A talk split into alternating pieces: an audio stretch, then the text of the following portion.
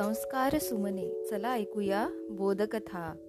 या उपक्रमामध्ये मी विद्या गवई नरवाडे आपणा सर्वांचे हार्दिक हार्दिक स्वागत करते. बालमित्रांनो आजच्या कथेचं नाव आहे नात्याबाहेरचं नातं. थंडीच्या तडाख्यात सापडलेल्या कुत्र्याच्या गोंडस पिल्लाला घेऊन लेखक घरी येतात त्याला पाळतात आणि डांग्या नावाच्या या कुत्र्याच्या स्वभावातील स्वामी भक्ती रुबाबदार दिसणं वागण्यातील ऐट आणि त्याचा कुटुंबाला लागलेला लळा ह्या सगळ्या गोष्टी आज आपण या कथेतून ऐकणार आहोत. चला मग ऐकूया आजची कथा नात्याबाहेरचं नातं. थंडीचा हळवा झंकार सर्वांगाला वेढून टाकणारा रान पानाफुलांना आपल्या इशाऱ्यावर नाचवणारा नदीच्या झुळझुळणाऱ्या पाण्याला मंद लहरींवर खेळवणारा आकाश स्वच्छ. पुनवेच्या रेखीव छटांनी तर रात्रीचं अंतरंगच उजळून निघालेलं जिकडे तिकडे लख झगमगाट पसरलेला. रात्र काहीशी सामसूम पण मन वेल्हाळ. रात्र जशी जशी आगेकूच करू लागलेली तशी थंडीची लाटही वाढलेली. सारी थरथरती लाट मफलर कानटोपी आणि स्वेटरमध्ये बंदिस्त झालेली.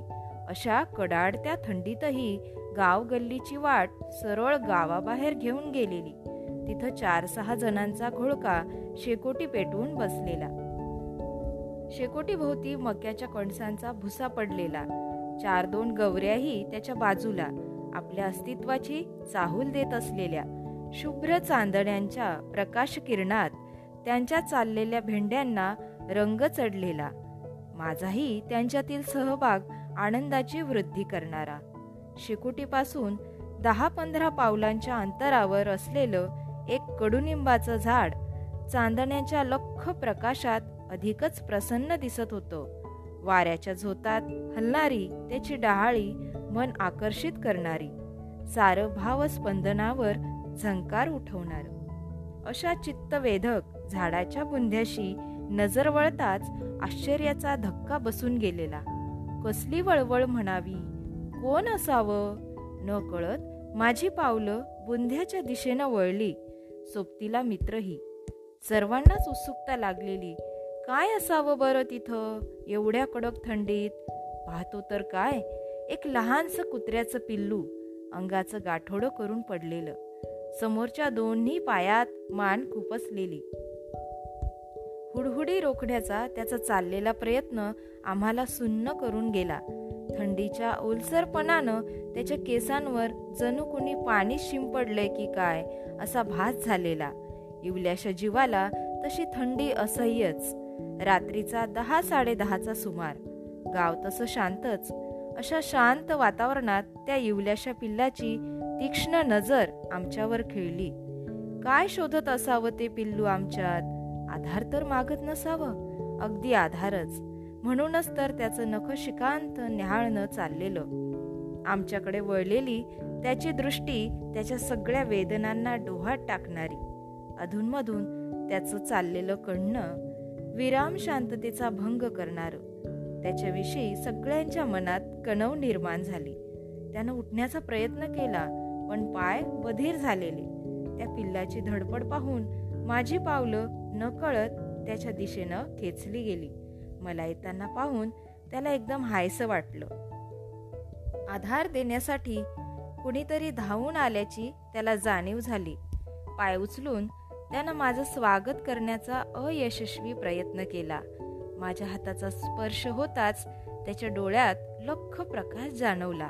त्याला अतिशय सुखावल्यासारखं वाटलं. का? कशी? पण त्याच्याविषयी माझ्या मनात स्नेहभावना उमलली. त्याचं अंग थरथरू लागलं. त्याची हुडहुडी रोखण्यासाठी मी माझ्या गळ्यातला मफलर त्याच्या अंगावर टाकला. मफलरमुळे काहीशी ऊब मिळाल्यानं त्याचा चेहरा अधिकच खुलला. हुडहुडी थांबली. लहानग्या गोंडस पिल्लाला हवा असलेला आधार मिळाला. त्याला अतिशय खुशी झाल्याचं जाणवलं. त्याच्या चोरट्या नजरेनं त्यानं मला पुन्हा निहाळलं. मलाही त्याच्याविषयी आपुलकी निर्माण झाली. त्याला कायमचा आधार मिळावा म्हणून त्याला मी थेट माझ्या घरी घेऊन आलो. घरात माझा प्रवेश होताच घरातली मंडळी एकदम बावरली. टाक ते पिल्लू खाली. टाक म्हणतो ना. बाबांनी चांगलंच फटकारलं. पण मनात त्या पिल्लाविषयी रुखरुख. आपण पिल्लाला सोडून दिलं तर त्यानं कोठं जावं? कोण देईल त्याला आधार? कोण लढा कोण लढा लावील असे कितीतरी प्रश्न मनात घिरट्या घालून गेले. पण त्याला असं अर्ध्यावर सोडून देणं अशक्य. पुन्हा बाबांचा मुक्या शब्दांचा मार निमूटपणे सोसला. पिल्लू दिसायला कापसासारखं. तेजस्वी डोळे मऊ कान लांबट नाक. त्याला पाहताच प्रेम जडावं इतकं आकर्षक. त्याला हवसलेला माझा आधार अगदी पक्का म्हणून रात्रभर त्याला अंथरुणापाशी झोपवलं. माझ्या अंगावरील ब्लँकेटच्या उभेमुळे त्याला थंडीपासून संरक्षण मिळालं. एक मित्र मिळाल्याचं समाधान त्याच्याही आणि माझ्याही चेहऱ्यावर झळकू लागलं. ध्यानीमानी नसताना जुळून आलेलं नातं अगदी सुखावून गेलं. त्याला आता प्रेमाची उब मिळाली. त्यामुळे त्याचं कणणं थांबलं होतं. शांत झोपही लागली.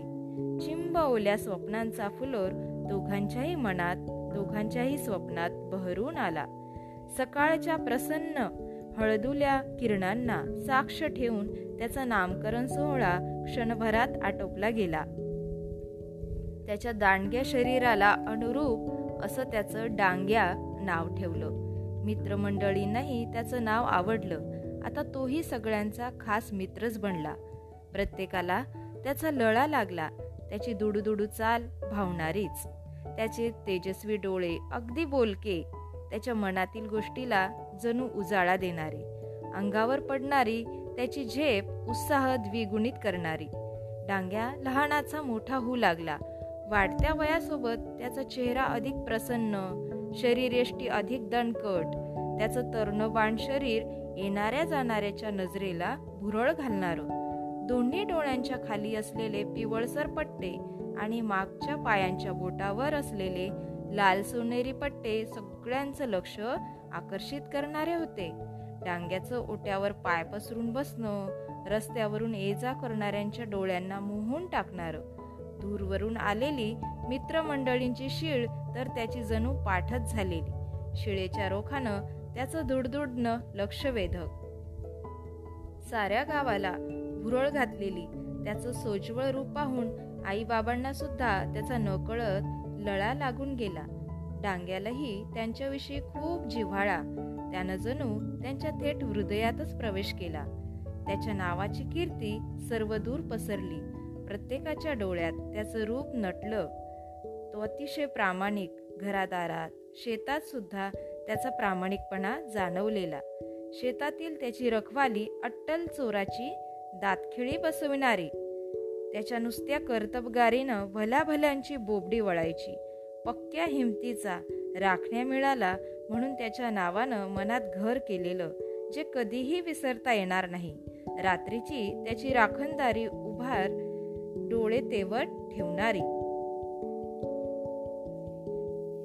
कोण कशासाठी शेतात आला याचा अंदाज समोरच्या व्यक्तीच्या डोळ्यातून त्याला सहज आलेला असायचा. त्याची हुशारी चपळता अगदी वाखणण्याजोगी. एखाद्या वेळी माझी अनुपस्थिती कुणालाही न कळणारी एवढी छाप त्यानं पाडलेली. विश्वस्तच म्हणावा त्याला. त्याच्या अष्टपैलू व्यक्तिमत्वानं थेट माझ्या हृदयात शिरकाव केला. एक सच्चा दोस्त मिळाल्याचं समाधान डोळ्यात झळकलं. दूरवरून घुमवलेली शीळ त्याच्या कानावर पडली की मागच्या दोन्ही पायांवर उभा राहून माझ्या येण्याची चाहूल घ्यायचा. मान उंचावून ओळखीचं रूप निहाळायचा. कानांची उघडझाप करून पुन्हा दुसऱ्या शेळेचा कानोसा घ्यायचा. एखाद्या पाहुण्याच्या स्वागतासाठी जसं आपण पुढे जाऊन स्मित हास्य करतो तसाच तोही माझ्या स्वागतासाठी दुडदुडत यायचा. अंगावर झेप घ्यायचा. त्याच्या तोंडानं हात चाटायचा. किती प्रेम एका प्राण्याकडून. ना नात्याचा ना गोत्याचा.